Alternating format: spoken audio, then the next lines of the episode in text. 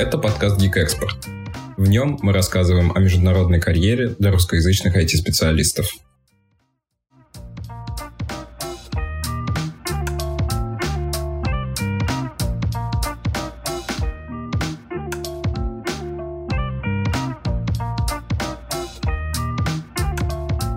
Привет, это Игорь, и снова очередной выпуск подкаста Geek Export. А в этом подкасте мы говорим про IT, миграцию, карьеру и саморазвитие.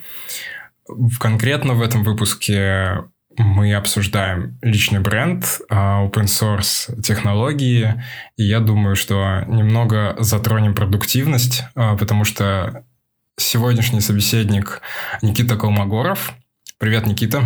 А как дела у тебя? Расскажи. Привет, привет. Дела хорошо, проснулся, заварил себе кофе, сейчас пришел на подкастик. Очень приятно быть здесь. Да, у нас в Финляндии уже вечер, э, я пью уже чаек, потому что если буду пить много кофе, то, наверное, просто не засну. И это порушит мою продуктивность. В общем, а, мой собеседник сегодня Никита Колмогоров, а, человек-оркестр, серийный прокрастинатор, а, который запускает до 7 продуктов в год. У него есть свой телеграм-канал, YouTube и блог. Также он консультирует, по его словам, стартапы, пишет ботов меньше, чем за час на TypeScript а GitHub профиль просто переполнен комитами за последний год, я проверил. Также есть свое приложение Tudurant. Это такое, наверное, самое популярное, я так понимаю, твое приложение. Это, кстати, не основная деятельность, я так понимаю, что есть основная работа, в которой Никита работает senior продукт менеджером в HealthStack стартапе, а, завязанном на машинном обучении. Ну, я бы поправил немного про um, health, health, healthcare стартап. Uh, я там скорее не работаю, а как консультант выступаю время от времени, заходя в компанию и помогая ребятам. Я бы даже сказал, что full time сейчас работаю именно над своими проектами, а не над чужими. А, даже, даже так, очень здорово. Потому что как-то в LinkedIn а, у тебя не очень, не очень понятно, между прочим. И это вот переход к нашему разговору про личный бренд. Да, но на LinkedIn я вообще на самом деле мне всегда очень сложно понимать, что там писать, потому что, ну, предположим, Предположим, мне когда-нибудь напишет рекрутер и спросит меня, а, кем я хочу быть в компании. И я не могу ему ответить однозначно, потому что я могу и сервер делать, и фронтенд делать, и телеграм-ботов писать, и на мобильные приложения, и нативные, и не нативные, и кроссплатформенные писать. То есть, э, да, тут такая проблемка. Но на самом деле на LinkedIn я недавно просек одну очень клевую фишку. Я просто всем кидаю реквесты законнектиться, и когда у тебя хорошо заполненный LinkedIn, народ как бы редко отвечает отказом. Даже самые клевые ребята.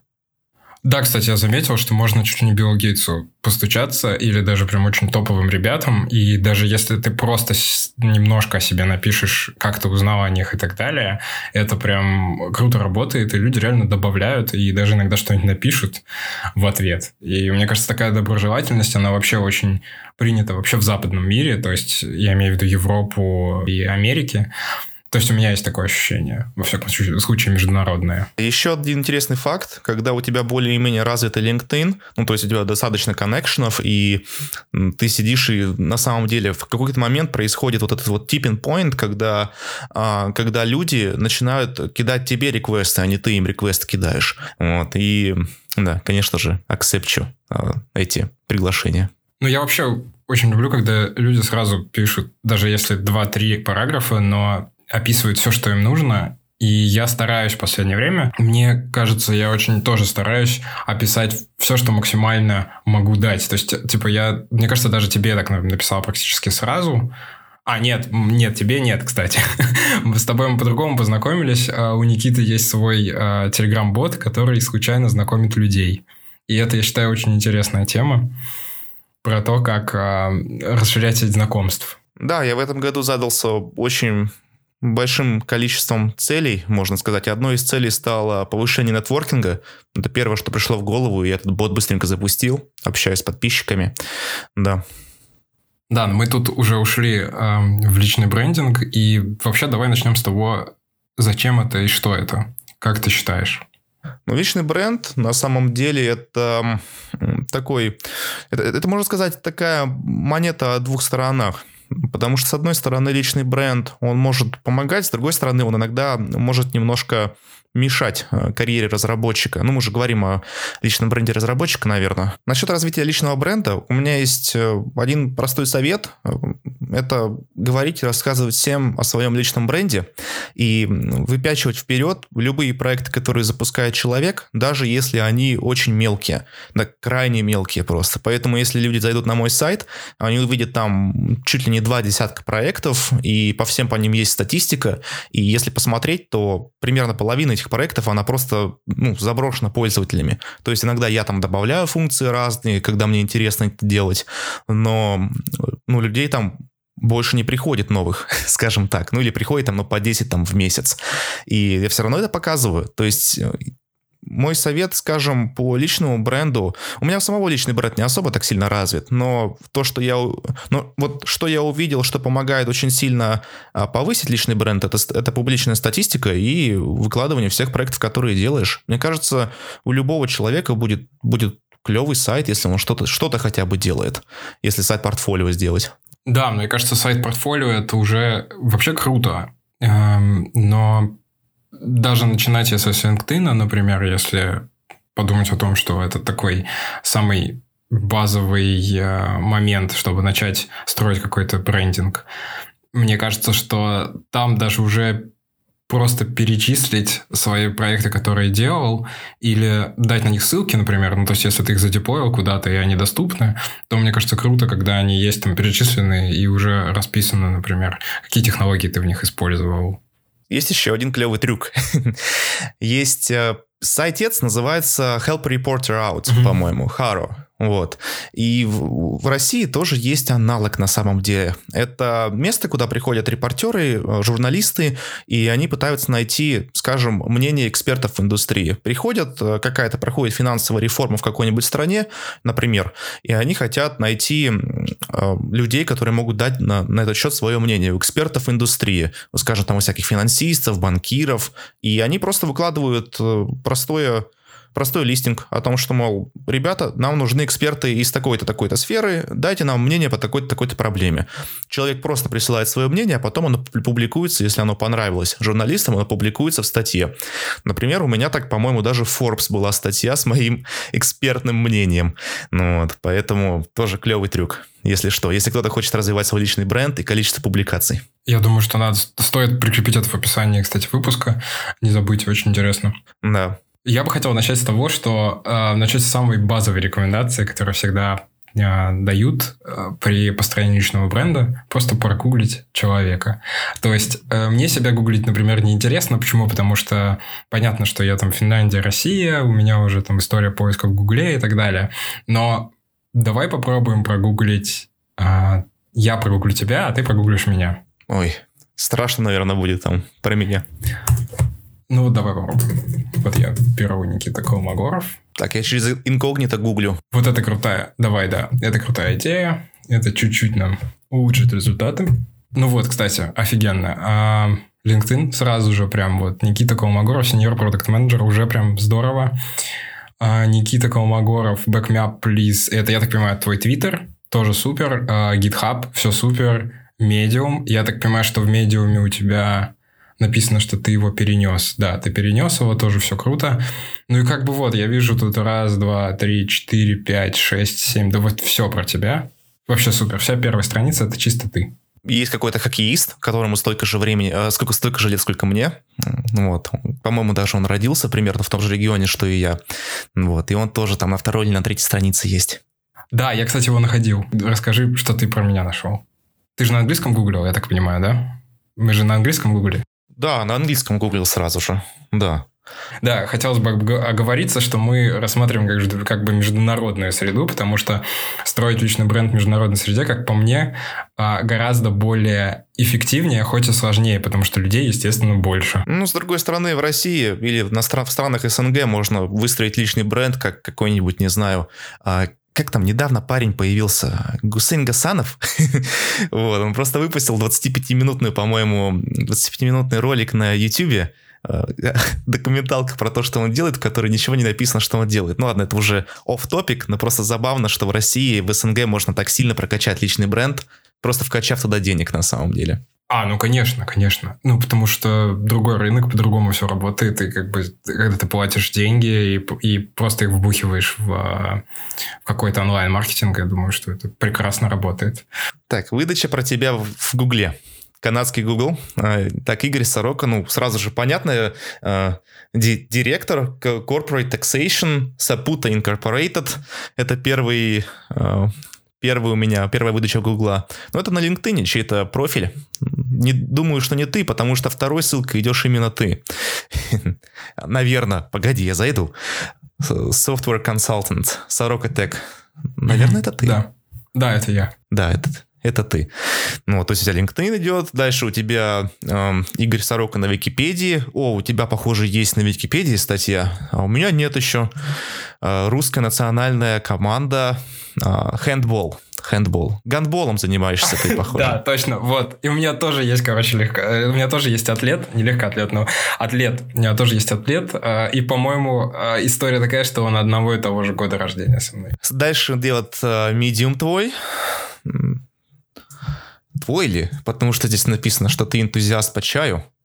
Да, похоже, твой. Похоже, твой. Твой медиум. А, в фоточках, ну, в основном, кстати, твои фоточки, ну, кроме атлета, конечно. LinkedIn, Medium и GitHub очень хорошо индексируются, я заметил. То есть, кого не возьми, прям классно выдача будет очень хорошая, если есть все эти профили, они обновляются. Твиттер, кстати, тоже. О, интересно. Карьера от старта до, от старта до финиша. интересно, это Good News Finland. Похоже, про тебя написали. Да, это, кстати, интервью очень, очень такое прикольное получилось. Стоит еще отметить, что когда человек, как после того, как посмотрите на, на свою выдачу в Гугле, у Гугла есть бесплатный сервис, который позволяет вам подписаться на свое имя. То есть, когда у вас появляются новые, э, новые новости или новые упоминания вашего имени в СМИ, или на каком-нибудь любом сайте, который индексируется Гуглом, Google пришлет вам email. Точно то же самое хорошо делается с, с именами своей компании. Ну, вот, чтобы ловить негативные отзывы, знаете, работать с негативом, э, работать с позитивом, все в этом роде. Ну, то есть, я думаю, что первый шаг, да, это прогуглить себя. А второй шаг может быть как раз подписаться на обновление про себя, если прям вот совсем углубиться. Но в целом я периодически просто проверяю, там, не знаю, раз в месяц, раз в несколько недель я проверяю, что нового появилось, а потому что случайно интересные вещи узнаешь. То есть, у меня, например, мой самый большой успех такой э, получился тогда, когда я написал статью про то, как сдать э, в Финляндии, в общем, языковой экзамен на шведском. И это не очень э, часто здесь встречается, но в целом э, люди это ищут. И у меня получается выдача просто офигенная. Когда вбиваешь название этого экзамена и шведский, то получается моя статья прям первая вылетает, и ко мне прилетают случайно всякие люди, пишут мне в LinkedIn, пишут мне в, в Фейсбуке и что-то спрашивают по этой статье и хотят больше узнать, как ни странно. Хотя я написал это просто потому, что я подумал, что ну, материала нет, и нужно просто рассказать вообще, что есть, какие вот есть материалы, чтобы подготовиться к шведскому языку, ну, к экзамену по шведскому языку. Вот, бывала ли у тебя какая-нибудь интересная обратная связь от того, что ты делаешь, например, просто, ну, не то чтобы по фану, а то, чтобы просто поделиться? Ну, то, что люди, конечно, пишут постоянно по продуктам, которыми пользуются, это, это собственно говоря, можно взять как данность. Есть интересная история на самом деле о том, что произошло после того, как я написал свой блог. Один из первых блогпостов вообще в своей жизни, таких лонгридов, я написал в 2012 году, когда уезжал в Канаду учиться. А, кстати, клевая, клевая тема с блогпостами про учебу, про то, как про, про, про то, как куда-то, например, поступить, особенно за рубеж. Это вещь, которую прямо читают и гуглят, и потом пишут и задают вопросы. Э, история, история интересная в чем была? В том, что мне написала как раз э, одна женщина о том, что хочет послать э, в Канаду учиться свою дочку. И я подумал, хм, интересно, хорошо. Она попросила созвониться, мы созвонились, пообщались, я быстренько рассказал, ответил на вопросы, которые, скажем, приобрели какую-то новую актуальность, ответил на вопросы, которые были у нее четко по теме. Ну вот. А потом через, по-моему, два года или через год, точно уже не помню. У меня на самом деле жена это помнит хорошо, потому что эта дочка была... этой дочкой был Альберт, Альберт Эйнштейн. Нет, этой, этой дочкой эм, была моя жена на самом деле. То есть она приехала сюда, ее мама прочитала мою статью, созвонилась со мной, мы обсудили эту тему, и с мамой моей будущей, а ныне текущей женой, э, я познакомился раньше, чем с моей женой. Созвонился с ней. Ну, вот, то есть, а, на самом деле, делиться опытом и делиться знаниями очень нужно. Никогда не знаешь, какие люди читают твои статьи, какие люди их находят, чем эти люди потом могут помочь. Ну, вот, так что у меня вот такой фидбэк есть интересный. Я с женой со своей по факту познакомился при помощи блокпоста. Вообще супер, потому что э, мне кажется, что написать из чисто добрых побуждений, сделать какую-то добрую вещь, открыться миру, и потом вот такая вот, будем так говорить, награда пришла сама собой. Очень здорово. Люди, на самом деле, они все-таки притягиваются к хорошему. И у меня вообще есть ощущение, что контент, который ты делаешь от души, то есть ты с каким-то добрым намерением его делаешь, э, он от него что-то возвращается. Просто все зависит, да, иногда от темы.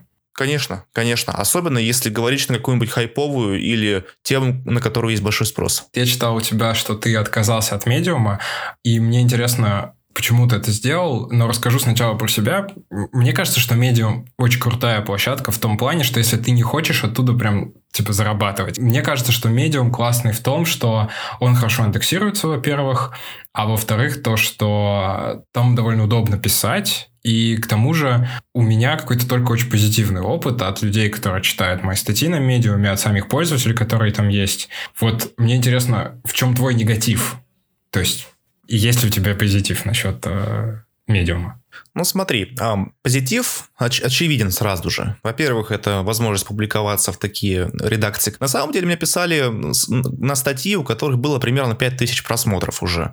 Разные редакции о том, что «Эй, парень, давай мы заберем к себе эту статью». Точнее, ее не забирают, она все еще остается под твоим именем, но просто она попадает в ленту этой редакции. Ну, вот. Чаще всего, конечно, это редакции такие, которые просто пишут практически всем популярным статьям и пытаются получить больше от этой статьи переходов к себе, нежели дать этой статье переходов от себя. Ну, вот. ну это, в принципе, нормальная практика. Если бы я вел редакцию, я бы точно так же делал. Вот. А, на HackerNoon тоже, в принципе, можно попасть, если написать хорошую статью и написать им в редакцию. Скорее всего, HackerNoon, ну, они редко пишут. Ну, вот. А, на медиуме в позитиве это, конечно, простота начала, то есть практически ничего настраивать не нужно, кроме своего аватара и имени. Э, редактор там более-менее хороший. Вот, и просто садишься и пишешь, пишешь статьи. Даже тебе не, не надо думать о том же SEO потому что Medium хорошо с этим разбирается. И твои статьи в итоге, если их смотрит достаточное количество людей, в итоге выпадают вверх выдачи того же Гугла условного. Вот. Но это позитив, это позитив, это простота и э, возможность попасть в, какую-то, в ленту какой-то редакции и хорошее SEO. С другой стороны, есть негатив. Например, все материалы, которые публикуются на медиуме, э, де-факто становятся становится собственностью медиума. Я, я публикую сейчас на, свой, на своем блоге, и фиг меня кто забанит. Что хочу, то и пишу на самом деле. И все сразу же весь материал, я сам его э, владелец. Вот. SEO на разных площадках, которые self-hosted, они SEO тоже достаточно хорошие. То есть из позитивов у нас очевидные вещи, из негативов чуть менее очевидные вещи. Во-первых, заработать на медиуме ну, практически нереально. Во-вторых, э, они владеют полностью всем контентом. В-третьих, могут, могут модерировать ее как хотят. И последняя вещь, которая мне очень не нравится в медиуме, это их э, прямо такой дикий форсинг эм, paywallов. То есть они просят у людей а, заплатить деньги просто за то, чтобы читать контент. Раньше люди могли донатить прямо авторам статей, но Medium от этого отказались, и они сделали, они ввели подписку. Вот. На бесплатной подписке у вас, э, по-моему, три бесплатные статьи в месяц, что очень мало, и обходится простым инкогнито модом в Chrome или э, Firefox. И на самом деле, пускай бы форсили, я не против. Э, потому что есть кнопочка отказаться от того, чтобы люди, ну, чтобы у тебя был paywall на странице. Проблема в том, что эта кнопочка еще и убирает тебя из рейтинга медиума. То есть, если ты отказываешься от paywall, который ну, людей хищнически заставляет платить после трех э, прочитанных статей, и обходится вот так тупо инкогнито и в любом браузере, по факту, если ты не будешь этим пользоваться, то твоя статья не будет попадать в топ медиума и не будет дальше рекомендоваться. А так как мы знакомы с, с законом больших чисел и знаем, что меньше 1% статей получает больше 99% просмотров, э, исключительно из-за этих алгоритмов, потому что чем больше просмотров, тем чаще тебя рекомендуют, а, зная это, мы понимаем, что шансы написать какую-то гиперпопулярную статью из этого 1% на медиуме, они стремятся прямо к нулю. Потому что тебя не рекомендуют, если ты не просишь денег. А опять же, если ты просишь денег, то ты получаешь копейки. Вот почему мне Medium не нравится и почему я перешел на другую платформу. Не знал, что они такие хищники по поводу того, что могут взять тебя так и забанить. И это очень новая для меня информация, то, что принадлежит контент э, Medium. Вот, но у меня пока опыт такой, что самые лучшие просмотры, которые я получал, это были на LinkedIn, как ни странно. Там есть своя тоже блог-платформа, и она классная, конечно, тем, что внутри LinkedIn тебя очень круто просматривают и рекомендуют.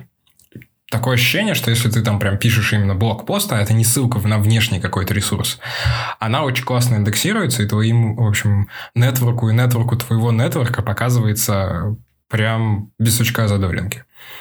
Но, с другой стороны, то, что я понимаю, оно не очень хорошо индексируется Google. То есть ты запираешься в платформе LinkedIn, но зато именно для рекрутеров, а, компаний, HR и всех остальных это на самом деле гораздо более э, релевантный контент по тебе. То есть, особенно если ты пишешь, например, не про death metal, работая программистом, ты не пишешь про другую какую-то тематику, не связанную с твоей основной работой, то получается, что, например, если ты разработчик и пишешь про какую-то разработку, про, там, про React, про CI-CD, про cloud deployment, и не, не только deployment, вообще cloud engineering, то получается, что это более характерный контент от тебя. То есть, когда ты это пишешь, ты понимаешь, что это, во-первых, могут интересно закомментить твои знакомые нетворк, и если у тебя есть какие-то интересные, знаешь, э, товарищи из, э, из среды именно, я имею в виду, что если, например, там общаешься с какими-то спикерами, да, даже локальными, то есть у меня, например, получается такая тема, что тут в Хельсинки у меня есть какие-то локальные спикеры, знаешь, там типа а, AWS адвокаты, ну, как там они называются, в общем, всегда забывают слово по-русски. Но, в общем, те люди, которые продвигают а, девелоперам эти клауд-платформы, там AWS, Google Cloud, неважно. И, и получается, что можно получить очень интересный фидбэк про себя и про, про свой материал. Поэтому, если нет желание делать свой блог на своей платформе, можно пробовать писать LinkedIn, может получиться очень интересно. На самом деле, если не хочется селф-хостить или переходить на какие-то определенные платформы, хочется просто нач- взять и начать писать, то Medium и LinkedIn подходят отлично. А, к слову, ты затронул немного тему о э, метапах, о выступлениях. В принципе, о личном бренде хочется сказать очень важную вещь, чтобы люди, которые слушают, понимали это. Об этом уже писал Вастрик в своем недавнем посте. Не знаю, он, по-моему, только для закрытого клуба был. А, Бастрик это тоже IT-энтузиаст, который пишет очень клевые лонгриды. Вот. Но он писал а, про личный бренд и про личный блог, что им, чего им можно добиться, а чего им нельзя добиться. И с некотор, по некоторым пунктам я с ним очень сильно согласен. Например, когда люди пытаются писать личный блог и развивать личный бренд ради того, чтобы не знаю, там, например, получить работу получше в IT, то сразу нужно сказать, что так не получается. Я это заметил, потому что какое-то время я писал про свои сайт-проекты в резюме, и люди это просто пропускали, вообще даже на это не смотрели, кроме тех программистов, с которыми я проходил интервью. Ну вот. А в какой-то момент я начал просто писать, что опа, а моими сервисами пользуются больше 5 миллионов людей. И вот это зацепляет класс. Вот. И то же самое с блогами на самом деле. Когда просто пишете, пишете, пишете контент, этот контент, он не дает плюсиков к вашей э, экспертности, к, к, к вашему специалитету, можно сказать, когда на вас смотрит какой-нибудь рекрутер, потенциальный партнер или, скажем, инвестор. Когда они на вас смотрят в этом ключе, это не дает плюсиков. Зато вот что дает плюсики. А, плюсики дает субъективное мнение других людей о вас. И чем авторитетнее эти субъективные мнения, тем лучше. Я не знаю, почему это работает, логически это не должно работать, но так как люди у нас эм, эвристические животные, мы ведемся на эти утки. То есть, если Forbes о вас напишет, что вы клевый пацан или клевая дама, которые, которые очень хорошо разбираются в Руби, то вам начнут поступать э, заказы на Руби. Но если вы пишете безумно популярный Руби, блок Руби программиста, и вы вообще написали какой-нибудь Fastlane, то тут уж простите. Разверните это бинарное дерево на интервью. вот так. Я могу так сказать, что плюсиков точно больше от ведения своего блога. И тут даже надо сказать, что нетворкинг всегда полезен, ищешь работу ты или нет. И второе, это все равно шеринг тоже помогает в плане того, что он дает возможность э, получить обратную связь. Вообще, правильно ты думаешь или неправильно ты думаешь, или это кажется тебе все, что вот так. Но про экспертность и про то, чтобы быть, э, в общем, экспертом и получать от этого кто лучше работу и так далее, я, наверное, скажу тут только то, что полезно быть на виду. Ты никогда не знаешь, что, например, человек, который работал в одном месте, он будет работать в другом месте, а ему понадобится руби-разработчик. И он тебя видит, например, в LinkedIn или в своей сети в медиуме. И он такой, блин, у меня же есть руби-разработчик. И у тебя будет, как бы, ты в обход HR, в обход всех можешь получить хорошую позицию. Полностью согласен с тобой. Я, скорее всего, выразился неправильно, сконцентрировавшись лишь на негативных аспектах, а, о том, а, какие ожидания будут развенчаны у человека, когда он начнет свой блог. А, я согласен с тобой полностью. Плюсов а, ведения собственного личного бренда и ведения блога, ведения YouTube-каналов, подкастов, плюсов всегда больше, чем минусов. Просто эти плюсы крайне неочевидные. А, кажется, что вот я напишу безумно популярных десяток постов, и у меня сразу же плюс 10 тысяч долларов в год к моему, э, к моей зарплате. Вот такого ожидать не стоит. А очень неочевидных э, связей, от, например, о том, что ты видный как Ruby разработчик, предположим. На самом деле я практически ни строчки кода Ruby не написал в жизни, но я использую это как пример. предположим, вот ты видный Ruby разработчик, неочевидная связь, что тебе напишут, когда нужен будет Ruby разработчик. Но это крайне неочевидная связь, которую сложно предугадать. Но плюсов больше, плюсов больше. Я выразился до этого неправильно, скорее всего. Да, мне кажется, здесь сложно это, знаешь, как-то э, смоделировать, а потому что это такая не напрямую влияет на твой ежегодный инком. Это не влияет на твою прибыль прямо пропорционально. То есть ты не можешь э, получить какую-то зависимость от этого. Я хотел, кстати, сослаться здесь э, на Гарри Вайнерчука. Есть такой интересный персонаж. К нему можно по-разному, в общем, относиться. Он очень много всего говорит и дает всяких бизнес-советов и так далее. Но у него есть э, интересная книжка, самая его первая. «Увлечение – это бизнес» она называется. И там а, как раз есть очень хорошие советы про то, как вообще начать вести свой блог, вообще начать свой личный бренд строить и так далее. Там, конечно, типа примеры такие десятилетней давности, условно, потому что книга 2009 года. Но в целом там есть очень Э, много интересных советов, и в том числе там пересекается это все с нашим беседой, с нашей беседой в том, что нельзя ожидать сразу, э, знаешь, моментальной э, какой-то отдачи с этого. То есть ты моментального результата не получишь с этого. Тут плавно переходим в такое дело, как контент-план, вообще пользуешься ты каким-то контент-планом? Есть ли у тебя задумка или концепция о том, что ты будешь писать в Телеграм, что ты будешь писать в блог, в английский, в русский? Нет, ну контент-план обязательно нужен. Просто контент-план это, конечно, очень широкое понятие. Просто записывать в заметки какие-то идеи, заголовки, какие-то накидывать интересные вещи про э, э, какие-то идеи, про которые хочешь написать, это тоже можно, в принципе, назвать контент-планом. Единственное, что контент-планы, конечно, в классическом его виде и клише есть э, как минимум дедлайны для того, чтобы это написать. Но когда человек сам пишет для себя, для своей аудитории, то и дедлайны никакие не нужны.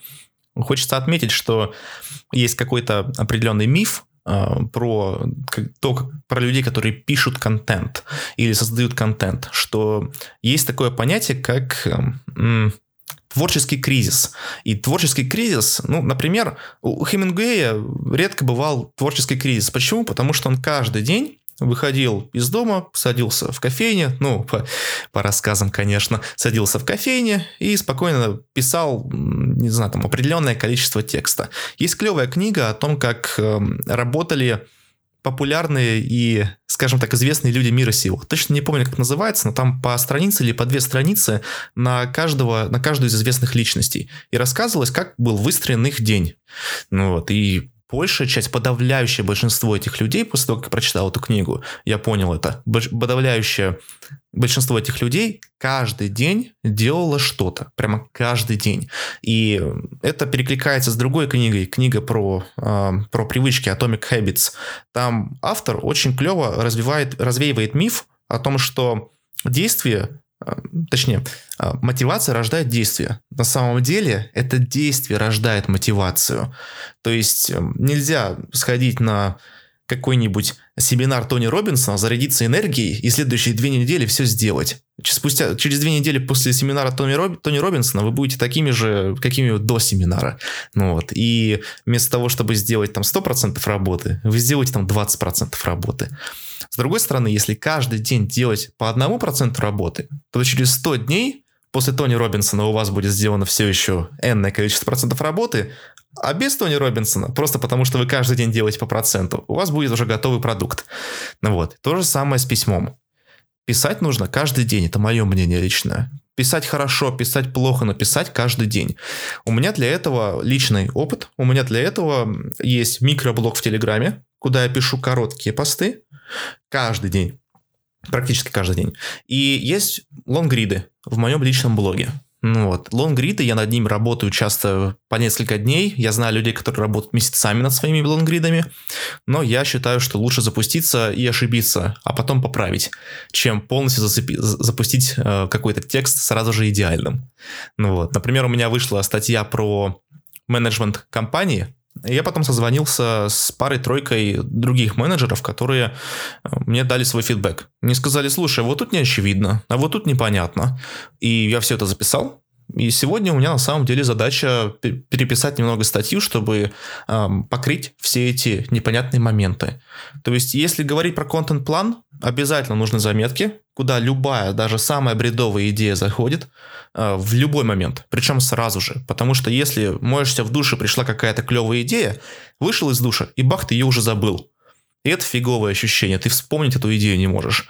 А если ты моешься в душе, пришла идея, и ты крикнул типа «Эй, Google, а, запиши-ка вот эту идею», и он записывает ее тебе в заметке, то потом ты сможешь ее вспомнить. Или там «Эй, Siri», например. Это контент-план, да. И второе, вторая вещь – это что контент-план должен быть ежедневным. В моем случае это микроблог, куда я пишу любые посты каждый день, коротенькие, и мой блог, в котором я пишу лонгриды.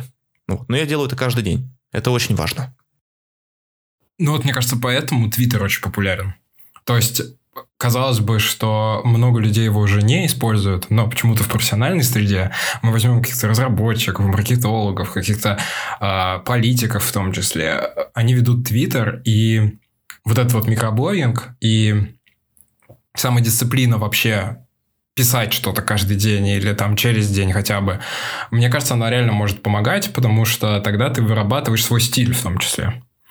Потому что это очень важно, знаешь, а, если ты пишешь там раз в неделю, это одно. Если ты пишешь уже каждый день, ну даже понемногу. Я не знаю, я иногда просто даже по абзацу, например, пишу, и это не факт, что это будет опубликовано где-то, Просто потом, например, я переработаю это, и это станет там какой-то большой идеей. То есть а, и поэтому, мне кажется, это очень может, может помочь вот так вот такие даже маленькие вещи писать. То есть просто Твиттер, мне кажется, лучше Телеграма в том, что в Твиттере более международная аудитория. Потому что надо понимать, где ты э, хочешь, в каком информационном поле ты хочешь э, себя проявить. Если ты хочешь проявить себя в информационном поле там СНГ, например, и русскоговорящего населения всего мира, то, наверное, Телеграм это прикольно. Но в Телеграме гораздо больше такой дикий запад, знаешь, а, прокачивание своего канала там или чатов, и вот это вот это все, оно друг, по-другому работает, чем, например, в Твиттере. Потому что в Твиттере, мне кажется, как-то проще все шерится и быстрее. Вот, особенно если там попасть а, в какую-то более популярную, например, тему случайно. А еще такая тема, что ты случайно можешь попасть в популярную тему и где-то зафичериться, да, а если будешь постоянно писать. То есть это, мне кажется, связано. Ты не можешь просто так э, выдавать какие-то популярные вещи или как читаемые вещи, если будешь периодически там редко писать. Ну, условно, не знаю, если ты не Пелевин и не Земфира, что-то такое. Ну, с другой стороны, рассчитывать на эти популярные меншины тоже не стоит.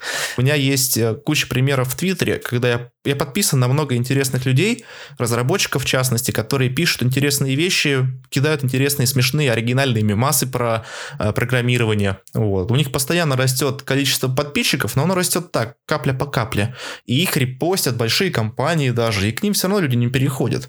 У меня создается, создается ощущение, что вот эти меншины, пока ты не скажешь своей своей аудитории подписаться на что-то, эти меншины перестали работать.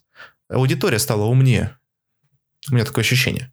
Хочу сказать, да, что аудитория меняется, и она, мне кажется, все стало гораздо менее таким, знаешь, шквальным. То есть э, все происходит по чуть-чуть. И где-то я начал даже замечать, что реально какой-нибудь Google Ads или Facebook Ads, он может э, повысить количество подписчиков, но в плане там, поиска работы и карьеры, а то, о чем мы в основном говорим в подкасте на нашем канале и на наших каналах а других, эм, мне кажется, не надо за это париться, потому что если об этом думать, то это, знаешь, такое уже реально пытаться стать public figure, что называется. Эм, мне кажется, что у большинства все равно людей такого не стоит, и, например, если хочется там как-то развиваться профессионально, то, конечно, например, в Твиттере все равно приятно, когда тебя упоминают какие-то э, профессионалы своего дела или с твоей области. И они, скорее всего, тебя могут прочитать. То есть, если ты сам разработчик, что-то написал, тебе сделал меншин какой-то более известный, да, там, там какой-то инфлюенсер, но разработчик тоже. Мне кажется, это мало того, что приятнее, так это еще гораздо больше создает какой-то связи. То есть, можно там пообщаться, например, даже. Вот. Или подружиться, в конце концов. Ну вот, к слову, про карьеру и про поиск работы. Я каждый год хожу на ну, так как раз в год это можно делать, я, я каждый год в определенное время хожу на интервью э, к фангам. То есть это Facebook, Amazon, Apple, Netflix, Google, ну, для, из тех, которые есть в Ванкувере. Вот, я это делаю чисто из спортивного интерфейса, потому что я сам провожу гигантское количество собеседований. Это одна из частей моей работы. Я общаюсь с разработчиками, нахожу разработчиков в, команд, разработчиков в команду и веду их определенное время, как э, лид или CTO, выстраивая архитектуру. Вот, то есть я сам провожу эти, эти собеседования каждый раз, и для того, чтобы не потерять свою хватку, я стараюсь с другой стороны стола тоже побыть немного. Причем не просто там сходить на интервью в какие-нибудь пару стартапчиков, а мне нужно, чтобы увидеть вот стандарт индустрии, как он меняется. И, например, э, фанги сейчас перестали задавать какие-то каверзные вопросы. Это очень важный момент. А, то есть вот это то, что я узнал от того, что сходил последние несколько лет на, на эти интервью. Вот. А, с другой стороны, фанги начали реально как-то разбираться, когда ты, как минимум, когда ты пишешь в своем резюме о том, что у тебя есть какие-то публикации по теме, они начали их проверять, они начали их смотреть, они начали ну, ну, либо я начал просто идти на более сеньорные позиции, и, и там просто подход другой. вот, потому что я начинал еще в 2014 году ходить на такие интервью, и тогда я был еще таким интермедиат разработчиком. Вот. А сейчас я уже из спортивного интереса хожу на интервью эм, сеньорных разработчиков. Может быть, просто подход другой, а может, подход реально изменился. Вот. Но факт остается фактом, это то, о чем я говорю. Э, и сейчас я прихожу к фангам, и они реально начинают задавать вопросы по моим статьям, которые я написал по теме. То есть, например, я прихожу, э, хочу попасть в кор команду разработчиков React Native, например, я говорю им, ребята, давайте попробуйте туда. Вот, я прихожу, и чуваки реально в теме, и они такие, мол, а, слушай, а вот поясни нам вот за это. А вот это что это такое было? А вот тут мне понравилась твоя статья. То есть, э, с какой-то какой с какой точки зрения, если вы упоминаете свои публикации в резюме, то их прочитают и по ним спросят. И это может выставить вас в хорошем свете перед интервьюером. Всегда. Ну, я не знаю, как насчет фангов, но даже здесь, в Финляндии, и в пару американских стартапов, в которых я собеседовался, была такая тема, что, во-первых, по GitHub у меня прям гоняли, то есть открывали мой код. Так, знаешь, типа рандомный код из GitHub открывали и начинали его смотреть, комментировать сказали, и спрашивать, типа, что, что, что ты сделаешь здесь по-другому сейчас. А это там код был, который я написал три года назад. Когда я вообще просто разбирался, что такое телеграм-боты, условно. Вот. И еще тут скажу, что по публикациям меня тоже спрашивали, то есть были какие-то вещи, мне не говорили, что да, вот ты в этой публикации там написал вот так вот, но были какие-то вещи, которые я прям понимал, что они взяли это из моих публикаций. То есть, например, там то, что я писал про, про JavaScript, э, там, я делал графики, да, без библиотек, рисовал. Вот. И могу так сказать, что это реально может помочь. То есть, но ну, надо понимать, что да, отвечать за свои слова или за то, что ты писал когда-то, очень полезно. То есть, освежить вообще голову. Какой-то код выкладываешь вообще в фичерд э, в гитхабе, кстати, это тоже очень важно. То есть, я вообще затеял этот выпуск, когда я думал о том, что, скорее всего, людей, которые ведут блоги и что-то пишут, имеют какие-то публикации, их действительно очень мало. Конечно. Кстати, про публикации, я думаю, что мы здесь имеем в виду как блоги, так и какие-то статьи на тему, так и научные публикации. Потому что я, например, думаю, что для дата-инженеров или для data scientist, там все, что мы с машин-лернингом, для них может быть важно, кстати, академия. Возможно, возможно. А, возвращаясь к самой главной теме, о блоге именно, о том, что это все-таки выделяет тебя и, и ставит человека в позитивную позицию, э, это важно, но важно понимать, как себя показывать. Показывать себя нужно, но нужно еще и четко указывать на то, что ты хочешь показать. Нужно не бояться, в общем, говорить о том, что ты делал.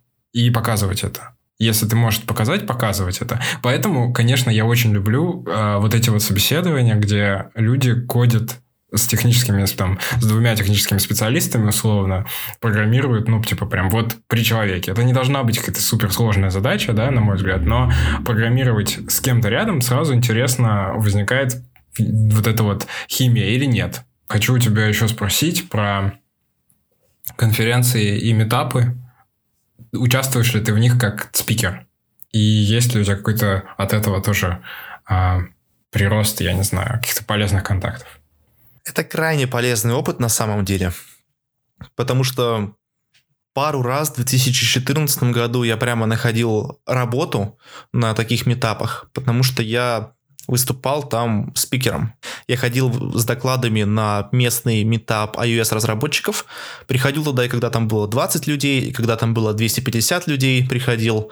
И всегда все организаторы очень были рады, когда я говорил им, ребят, давайте я выступлю с докладом на какую-то тему. Причем темы эти могли быть даже на самом деле иногда не связаны с IT. Вот. И то, что вы выходите с докладом, даже на любую тему. Я как-то раз выступил с темой, по-моему, как поднять инвестиции, что с ними делать. И в один из моментов я показал фотку Porsche 911. Типа, вот что делать. Вот. И, и народ в зале такой просто начал фейспалмить. И тогда я понял, что я как бы такой типа, а, это была не в тему шутка, плохая шутка. То есть провальное выступление полностью, но меня не перестали звать выступать с докладами. Ну вот. То есть даже если вы закидываете самое кринжовое, самое стыдное выступление, это все равно выступление, и все равно кредит доверия к вам будет косвенный. Я скажу так, очень выгодно выступать с докладами, потому что во-первых, это нетворкинг, и нетворкинг не только с людьми, которые э, слушают доклады, но еще и с организаторами. Организаторами этапов, э, даже если они, скажем так, даже если эти люди не являются специалистами и главными людьми индустрии, у них все равно есть определенный, я бы так сказал, кредит доверия от публики они организовывают. Публика по какой-то причине. Я могу организовать завтра метап на 300 человек. Пойти и организовать. Вообще без проблем. Это не, это не делает меня лидером индустрии. Но у людей, у публики, которые приходят на эти ивенты, почему-то сразу же появляется кредит доверия к людям, которые это все организовали. Вот. А у вас, будучи выступая на этих, э, на этих конференциях, на самом деле вы делаете одолжение организаторам, а не наоборот. И организаторы это понимают.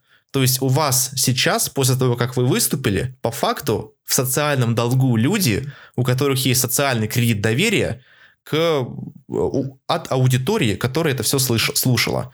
Это, в принципе, социальная вот эта цепочка делает любое выступление крайне выгодным. Вот.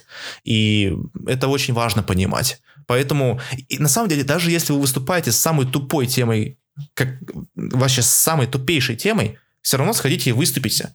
Вот организаторам нужно иметь докладчиков. Им нужны докладчики.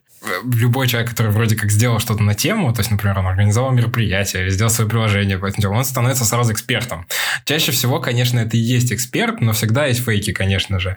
Ну, в плане тебя, например, есть доверие в том, что у тебя действительно очень много проектов, и это вполне логично, что ты делаешь приложение про продуктивность личную. Расскажи что-нибудь о Тадуранте, как ты вообще его задумал, и что интересного было в разработке. И в фидбэке, кстати. Ну, про Тодурант на самом деле очень просто, очень простая история. Я в 2019 году пытался поднять свою собственную личную, индивидуальную продуктивность, и в то же самое время примерно я начал читать очень много. Я поставил себе Audible и, ну как читать, слушать аудиокниги. Я начал слушать по 3, по 4 аудиокниги в месяц. Ну, это позволяет прочитать и прослушать огромное количество информации.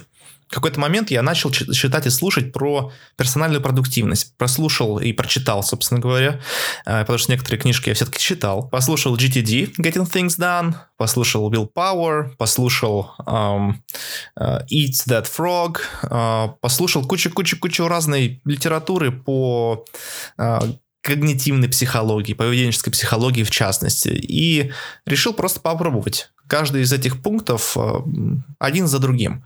Вот, то есть я какое-то время жил прямо по Getting Things Done. Какое-то время жил прямо по методологии из Eat That Frog. Пробовал разные методологии.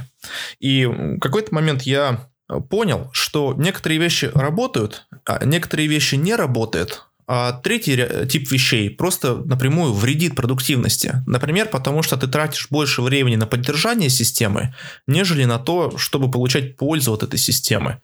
Ну вот. А, и я начал думать, а, а как так? А почему все говорят, что вот эта система клево работает, а потом люди перестают почему-то советовать эту систему, потому что она, похоже, перестает работать в каком-то в каком-то долгосроке. Вот. И у меня она тоже переставала работать в долгосроке. Я вообще очень ленивая личность. Э, вот если посмотреть на мои проекты, то они все, большинство моих проектов начали в 2019 году просто потому, что я начал думать о своей продуктивности. Ну вот. Я все это попробовал, выписал на листочек э, все правила, которые есть из всех этих методологий, то есть я их прям в перемешку все написал, и начал примерно оценивать. Вот эта вещь работает, вот эта вещь не работает, вот эта вещь вредит. В итоге я оставил только те вещи, которые работают, те правила, которые работают. Это получилось примерно 20% правил, которые в итоге приводят к 80% 80% повышению продуктивности. Ну вот. Я написал про это статью. Кстати, на медиуме. И на vc.ru, по-моему, тоже. Ну вот, на русском. Написал статью, разослал ее по друзьям, сказал, ребят, попробуйте. Как бы, может быть, я дурак, но давайте попробуем это все вместе сделать. И друзья начали говорить, что, мол, блин, чувак, работает.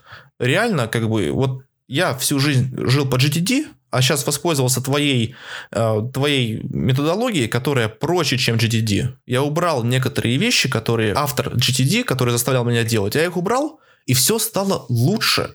И я просто офигел с этого. Сам тоже попробовал эти 20% правил, жить по ним чисто.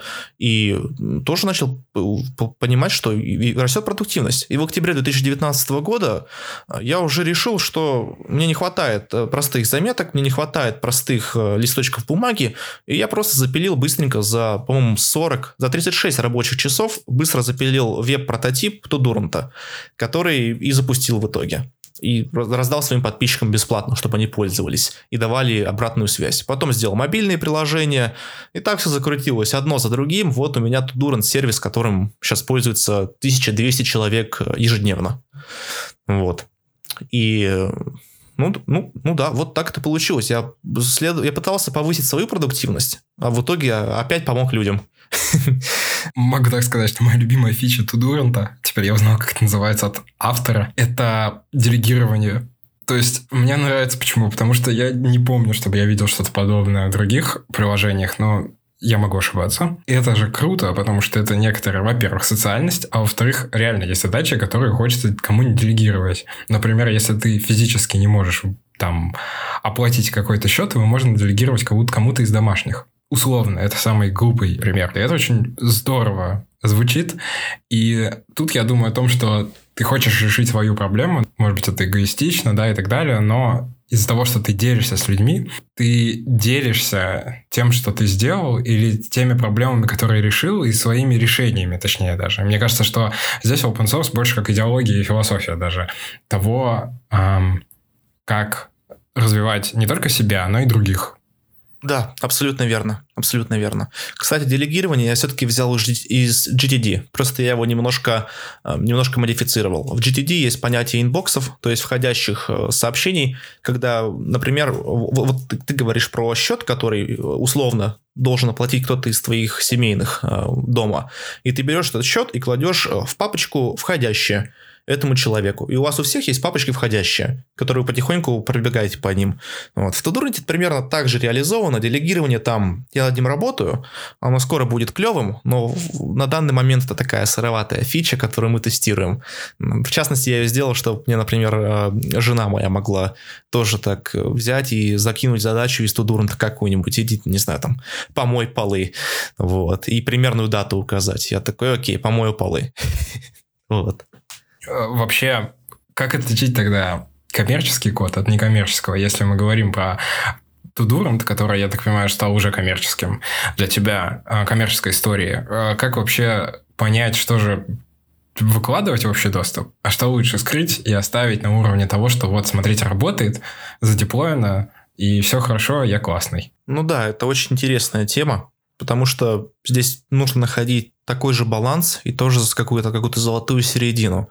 Нельзя показывать весь свой код полностью, потому что в некоторых местах есть проприетарные решения, которые ну, чисто технически либо показывать будет э, потери преимущества перед конкурентами, либо по факту в некоторых сервисах, не в моих, конечно, но в некоторых сервисах публикация открытого кода может просто указать на ну, фактически дырки э, в коде, которые можно эксплуатировать, или какие-нибудь админские права, например, чтобы использовать. Если сейчас взять и опубликовать код всех-всех-всех популярных сервисов, то мы опять получим Twitter, когда это произошло, июль 2020 мы опять получим ситуацию, как в Твиттере, когда крупные твиттер-аккаунты начали писать про биткоин-скэм. Вот. Потому что дырки и эксплойты будут находиться только так вообще, как семечки щелкаются. То есть здесь нужно находить такую грань. С другой стороны, есть клевые, очень клевые решения, которые держат свой код в открытом, в открытом доступе. Но эти решения чаще всего изначально были, готовились к тому, чтобы публиковать свой код или даже прямо изначально писали код в открытую. Например, у Гугла, у Фейсбука, у э, того же, да даже у Apple есть такие решения, которые они буквально выкладывают с открытым исходным кодом. Вот. А, я бы сказал так, публиковать код надо всегда, кроме случаев, когда, когда проприетарность кода является конкурентным преимуществом, или когда проприетарность кода поднимает безопасность сервиса. Ну вот. Это два условия, при которых публиковать не стоит. А в любом другом случае, ну, я не вижу, как публикация кода может навредить на самом деле. Поэтому у меня большинство моих вещей э, в открытом, с открытым исходным кодом. Кроме двух коммерческих проектов, которые у меня сейчас есть. Это Tudurant и Feeder. Угу. Тогда вопрос такой. А есть ли какая-то сложность, например, для бэкэнд разработчика опубликовать свое портфолио и как его собрать. Потому что, например, с фронтендерами всегда все очень понятно. То есть у них есть какой-то, знаешь, графический результат. Например, ты выкладываешь код, ты задеплоил его на GitHub Pages, Gatsby, Gatsby Netlify, там, чем угодно, да, и ты можешь показать, что вот оно вот так выглядит, так адаптировано, не адаптировано, там, ну и так далее. С бэкэндом все сложнее всегда. Мне кажется, что способ собрать портфолио, он мне очень симпатизирует такой, что взять и, например, делать ботов. Потому что я у тебя увидел, увидел тоже ботов, которых ты выкладываешь в open source. Я тоже этим промышляю. Что ты думаешь по этому поводу? Есть ли какой-то вот еще способ, кроме телеграм-ботов? Потому что для меня это прям вот ну, какой-то такой очевидный самый момент. И я увидел, что у тебя так же. Ну смотри, есть клевая фишка, когда публикуешь портфолио, придать вес любому из проектов, которые ты делал. Это просто публиковать статистику публично. Поэтому у меня у каждого проекта э, четко описана статистика. Если сравнивать фронтенд разработчика и бэкенд разработчика, их портфолио. У фронтендера ты прошелся по ссылкам и посмотрел, о, выглядит красиво, верстка не кривая, все, с ним можно работать. Вот. А если на бэкэнд разработчика смотреть, то что тебе от бэкэнд разработчика нужно? Нужно, чтобы работала API. Так, опубликуй как бы документацию API, дай людям попробовать потыкать твои методы.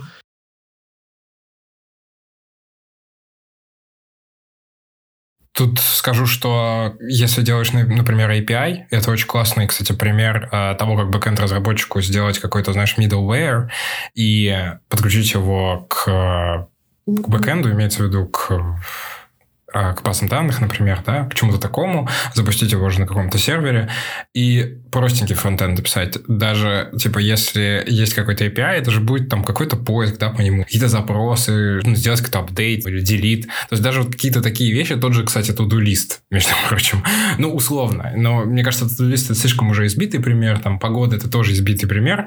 Но, в конце концов, есть базы просто открытых API, во-первых, есть базы какой-то открытой информации, там условно Сейчас первое, что мне приходит в голову, я не проверял, но там условно сколько людей живет в каких странах, да, там какие-то такие плотности населения, какие-то базовые э, результаты о стране, даже из этого, мне кажется, неважно, ты middle или junior разработчик, можно уже что-то собрать. И мне кажется, твою медловость и, или начальность твоего уровня покажет, насколько ты там хорошо рассказал, ну, написал об этом, если там есть какой-то там наш readme файл, или насколько ты а, подумал о том, как это будет деплоиться, как это будет мейнтейниться, какие там есть тесты. И вот такие вот все вещи, мне кажется, они уже много о тебе покажут, хотя там, может быть, супер простой проект, да, условно э, запарсить, да, TXT файл с кучей там данных о, о, о странах, да, потом загрузить какую-то базу данных и читать из базы данных через API и показывать это э, на фронтенде. Ну, условно. Тут вообще, я не говорю ни о никаких языках, там условно понятно, что, да, там, э, бэкэнд будет написан, там, не знаю, на питоне, C-Sharp, Java, там, фронтенд будет какой-то на JavaScript, но это вообще не важно. Но как ты это преподашь, мне кажется, это вот самое важное. И в Redmi, э, хорошая Redmi, мы писали об этом статью, я сам не всегда э, пишу хорошие Redmi, но стараюсь их делать получше, а для того, чтобы просто показать максимально подробно, что там есть в этом проекте. Да, у меня тоже не получается Redmi хороший писать. У меня есть какой-то темплейт, который я всегда использую. Название, небольшой description, как запустить, пиары приветствуются. Ну, это уже что-то, то есть это уже начало. То есть если даже в небольшом description есть какой-то, знаешь, там, типа небольшой пич твоего проекта, что он делает, зачем он, чтобы было понятно, особенно если публичный проект, то вообще здорово. Вот, если есть еще там ссылка на задеплойенную версию, тоже, тоже классно. Классно, мне кажется. Да, я видел много проектов, особенно из резюме, когда проходился. Кстати, вот эта вещь интересная. В резюме, когда пишете свой GitHub, например, я как разработчик перед тем, как начать собеседование, я всегда зайду на GitHub и посмотрю на активность и посмотрю на код, который человек пишет. Потому что очень четко есть разница, очень четкая разница есть между двумя типами программистов. Программисты, которые делают все по книжкам, и программисты, которые пытаются написать меньше кода. Это две разные, абсолютно разные парадигмы, и вот я всегда работаю со второй. Но, скажем, фангам больше нравится первая. Вот.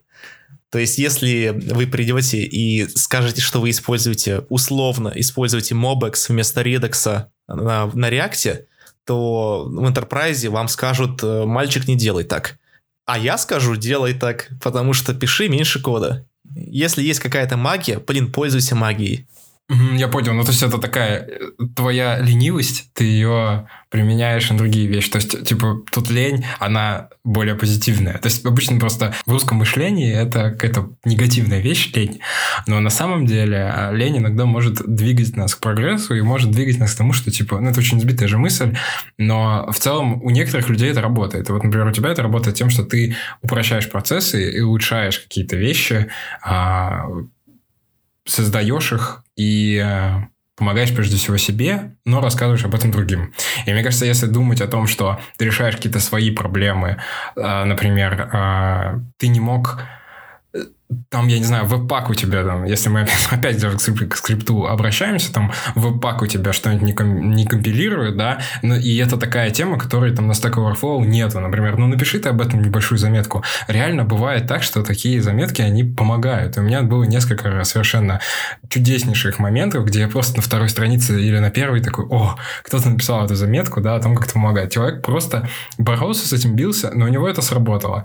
И мне кажется, что здесь если у тебя есть какая-то такая беда, она может э, повторяться, во-первых, естественно, и у тебя будет у самого же материал на эту тему. И даже так, что если ты написал заметку или блог, ты можешь э, сказать, так, пос посмотрите, вот ссылка, посмотрите, пожалуйста, то, что я уже сделал, да, там, или то, что я уже решил. Другим людям, просто не обязательно даже рекрутерам, но в плане рекрутмента это тоже может помочь, потому что это, в принципе, заметно, насколько ты просто пытался хайпить или ты это сделал, потому что там, ты действительно там, интересуешься, там, развиваешься и так далее.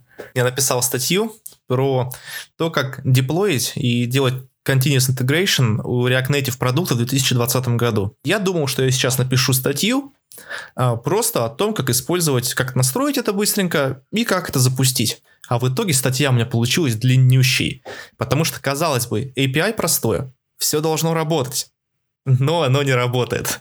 То есть местами все равно приходится какие-то хаки использовать. Тут написать bash скрипт, тут написать Ruby скрипт, тут подписать что-то на, не знаю, там на, на, на Kotlin, чтобы у тебя все работало на андроиде. Опа, Xcode UI тесты не работают нормально с, э, с, со скриншотами.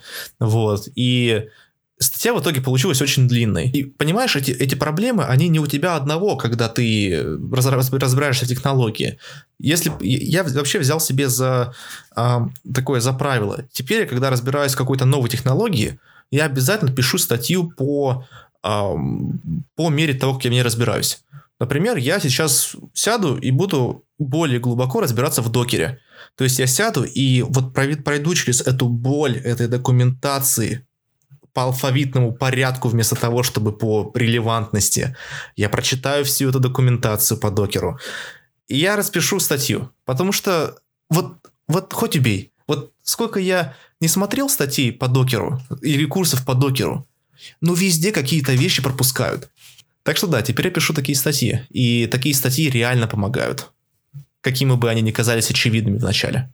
Вот это супер идеология о том, что разбираться и попутно писать. То есть не просто, знаешь, там что-то сделать и потом сразу все написать. Потому что это дает больше времени для прокрастинации. То есть у меня есть несколько проектов, которые я точно хочу написать о них статьи, да, но я уже забыл что-то, какие-то вещи, которые я делал в начале. Почему я именно это решение применил и так далее. То есть классный совет э, здесь, мне кажется, такой напоследок самый важный, что если вы уже что-то делаете, например, вы делаете хобби-проект, небольшую какую-то штуку, у вас есть проблема, которую вы решили, или вы сделали себе заметку о том, как ее решать в будущем, то есть смысл, во-первых, этим поделиться, а во-вторых, писать по ходу того, как вы это делаете, просто хотя бы даже по пунктам немножко, там, условно, по предложению, чтобы потом можно было восстановить ход мысли и сделать из этого материал, потому что никто не знает, когда это пригодится, и в какой момент времени посмотрит рекрутер, ваш будущий начальник или будущий заказчик, кстати, тоже, если вы думаете там о, о персональном бренде, потому что, например, если уходить в какой-то консалтинг или в какой-то момент, где вы уже немножко в другой роли, где вы как эксперт выступаете, то такие вещи, они могут сыграть свою роль. Тут мне хотелось бы сказать спасибо большое Никите за супер разговор. Мне кажется, мы круто обсудили личный бренд и построение его в интернет-пространстве на разных да, платформах, будь то LinkedIn, Medium, Twitter, Telegram или свой личный блог. А, поговорили немножко о том, как а, на GitHub все происходит в плане того, что как выкладывать свои проекты. И мне кажется, очень а, здорово, что есть такие люди, как Никита, которые решают свои проблемы и делятся с ними другими. Но потому что я еще иду к этому и делюсь какими-то вещами, но теперь после этого подкаста, мне кажется, я сам буду больше задумываться об этом, больше, меньше лениться в этом плане, потому что на самом деле все возможно, и нужно просто не бояться пробовать, фейлиться и искать возможности всегда, может быть, а, оптимизировать какие-то свои проблемы или время. Вот так. Да, спасибо тебе большое, что нашел сегодня время и что эм, разрешил поделиться своим опытом у себя на подкасте. Очень приятно было.